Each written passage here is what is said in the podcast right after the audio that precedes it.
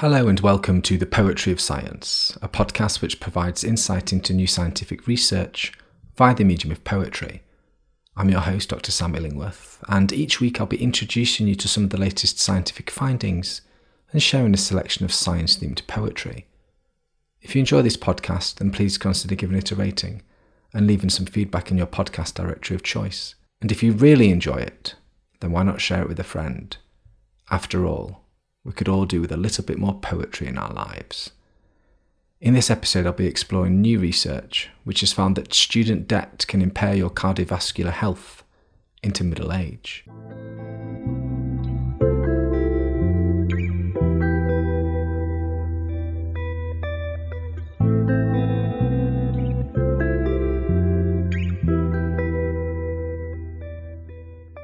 The lecture theatre hums its tune.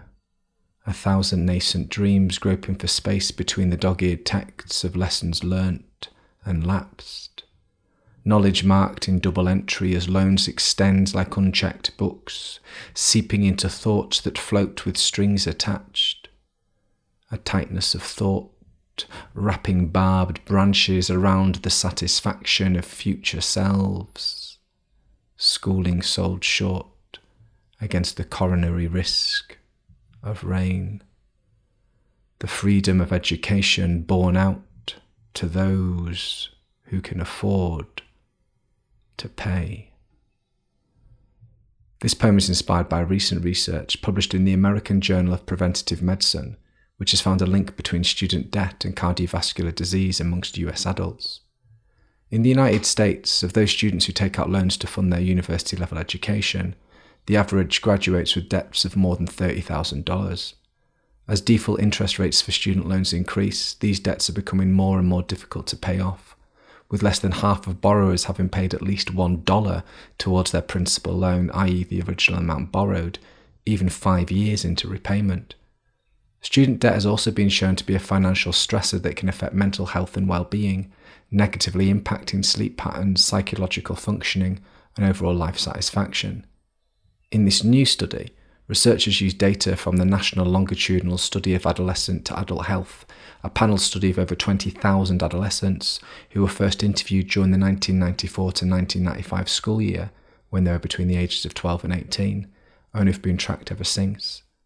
Alongside analysing the levels of debt that these participants who had attended university have since accumulated, their cardiovascular health was also checked using the 30 year Framingham Cardiovascular Disease or CVD risk score. These CVD risk scores consider sex, age, blood pressure, body mass index, and other variables to measure the likelihood of a cardiovascular illness over the next 30 years of life. The researchers found that respondents who consistently had debt or took on debt had higher CVD risk scores than those individuals who had either never been in debt or who had paid off their debt completely while supplemental analyses suggested that graduating from university provides health benefits even to those with student debt, these benefits were diminished relative to non debtors. The study concludes that unless something is done to reduce the costs of going to university, the health consequences of climbing student loan debt are likely to grow. Now that you've heard the science, let me read the poem to you again. The lecture theatre hums its tune. A thousand nascent dreams groping for space between the dog eared texts of lessons learnt and lapsed. Knowledge marked in double entry, as loans extend like unchecked books, seeping into thoughts that float with strings attached, a tightness of thought wrapping barbed branches around the satisfaction of future selves, schooling sold short against the coronary risk of rain. The freedom of education borne out to those who can afford to pay.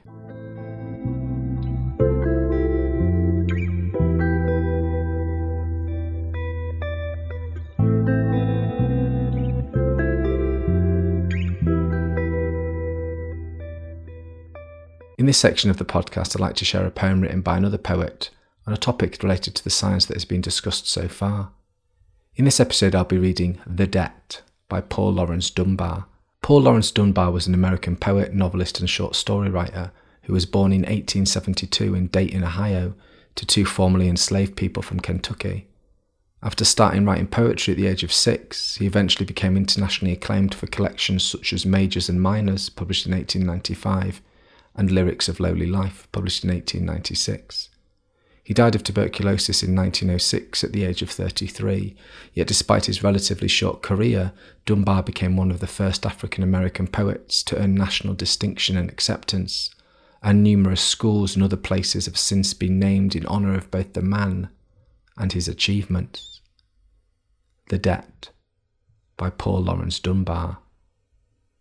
This is the debt I pay, just for one riotous day, years of regret and grief, sorrow without relief. Pay it I will to the end, until the grave, my friend, gives me a true release, gives me the clasp of peace. Slight was the thing I bought, small was the debt I thought, poor was the loan at best. God! but the interest.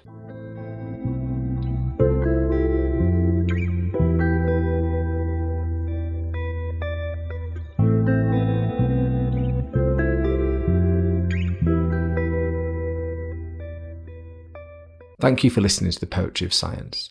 If you want to find out more about the scientific study featured in this episode, or read any of the poems in full, then please visit the show notes at scipoetry.podbean.com.